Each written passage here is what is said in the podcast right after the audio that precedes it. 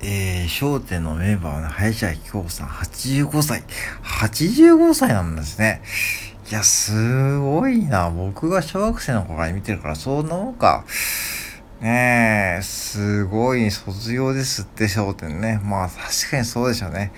85歳ですよ。菊蔵さんの時代がしてますからね、僕はね。まあ、あの、商店の唯一お届けキャラでね、本当にうっかり八みたいなね。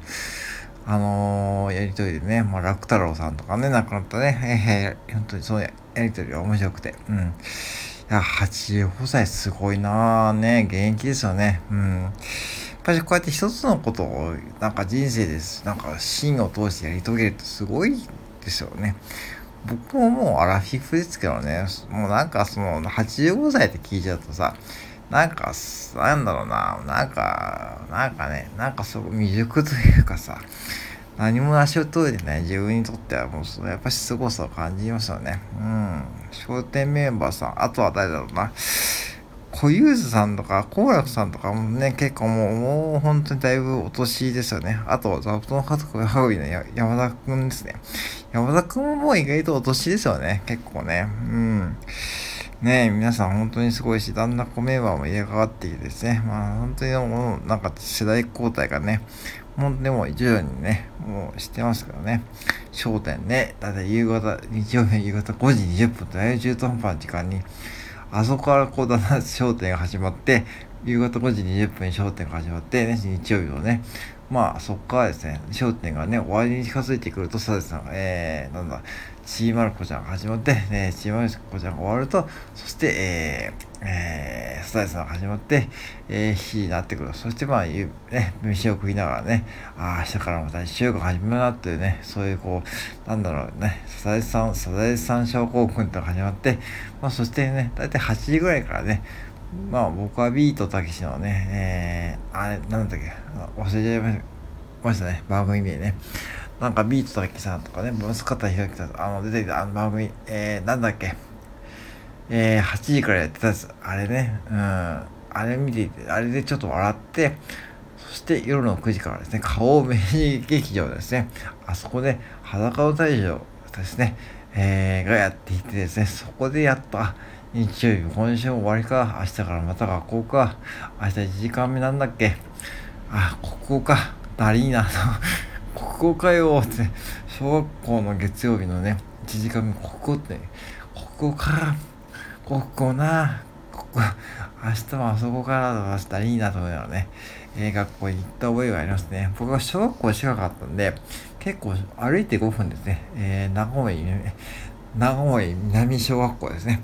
えー、長尾南小学校で歩いて5分ですね。うん。で、とこに住んでいたんで、まあ結構ね、ギリギリまでも出てですね、だって8時、えっ、ー、とね、8時15分か20分ぐらい、要はね、NHK の連続テレビ小説のね、大体こう中途ぐらいにね、学校に出かけるということをしてました。うん。そこでね、まあ、行って、8時30分ぐらいに、えー、学校に着いて、まあ、ちょっとね、えー、自分の席に座って寝て、えー、時間割と確認しながらですね、そしてもうここを準備しながらね、あ今週も始めるのかだいいなと思いながらね、えー、座ってましたね。うん。では、一番テンション上がる授業はですね、なんだろう、何でした？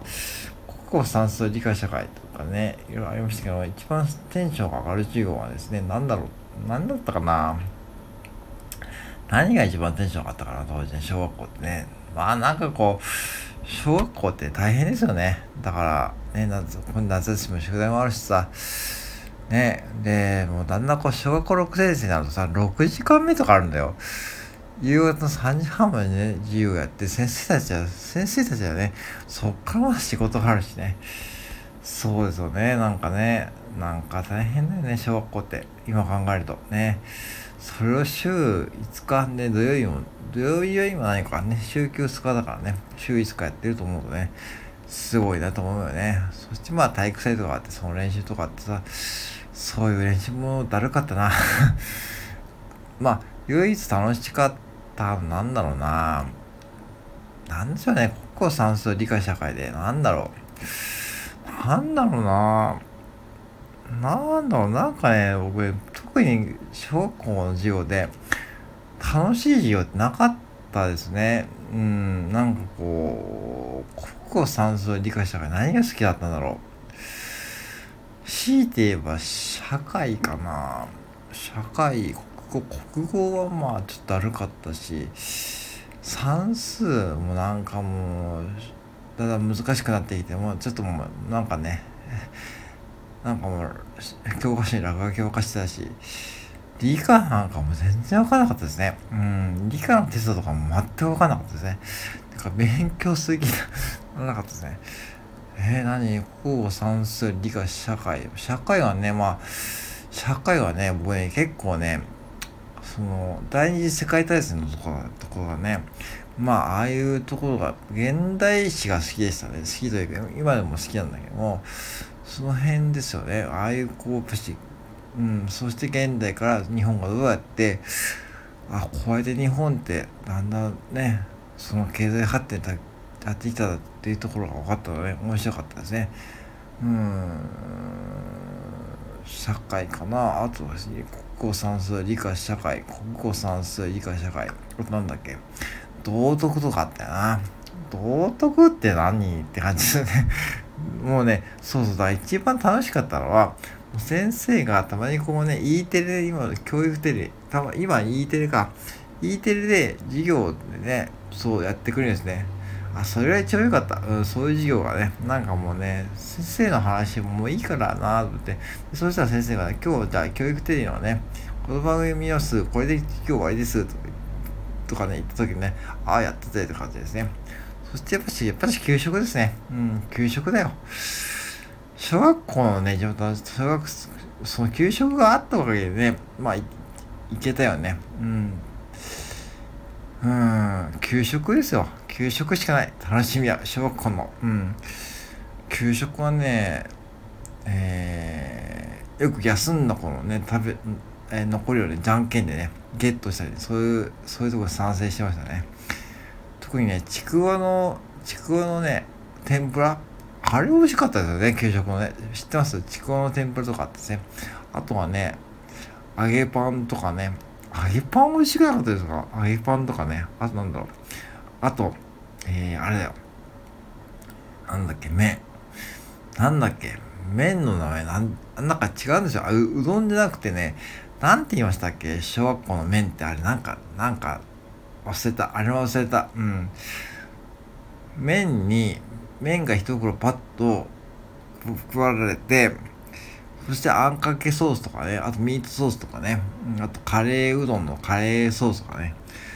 うん、そう、給食当番が一番楽しかったですね。で、僕ね、給食委員会になりたくて、そう、給食委員会になると、どうやら給食で残ったね、牛乳とか食べ放題になるという情報が入ってきてですね。で、実際に、えー、僕のクラスの給食員にが給食室で当番をやってる時に聞いたらですねあ、食べれるよと聞いたんで、あ、マジか、給食、俺、給食委員会になりたいと思ってですね、給食委員会に立候補したことあるけどね、まあ結構給食委員会だから人気があってですね、まあ、なれなかったですね、うん、じゃんけんではなくて。で、たまに給食室に行って、その給食の食器とかをね、片付ける当番になって、給食室にそう食器をね、運んでいくんですね。そうするとね、残飯がね、いっぱいあってですね、お、めちゃくちゃ唐揚げとか残っとるとかってね、たまにこう、積み食いとかしてましたね。あと牛乳とかもね、残ってましたよね。だから給食委員会ね、なんか、なんかもらえたらしいですね。うん、そう、当時は牛乳瓶でさ、あの、牛乳瓶ってさ、あれ、結構重くなかったです牛乳瓶やクラスの分をね。でね、あれ僕のね、そうなんだよね、牛乳瓶事件があって、クラスごとの牛乳瓶をね、給食委員の子とかね、手を滑らして落としちゃったんですね。で、もうね、大変でしたよね。もうなんか何十分かね、もう割れちゃってそしたらねちょっと給食室に予備があってなんかすごかったですねそういうシステムというかねちょっと予備があってうんなんだっけましたけど、うん、今今紙パックに変わりましたね。そうだから牛乳瓶懐かしいですね。で牛乳でねえー、そう。その隣の子を笑わせるゲームですね。牛乳飲んでる途中で隣の子を笑わせるゲームをやるって言ってましたね。うんなんかね。それが流行ってましたからね。なんか部活にこう牛乳飲めない。そう牛乳ね。そう。牛乳を笑わせるゲーム楽しいですからね。皆さんね。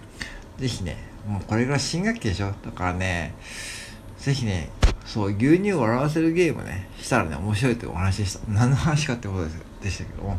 まあね、これからこのね、2学期スタートですけどもね。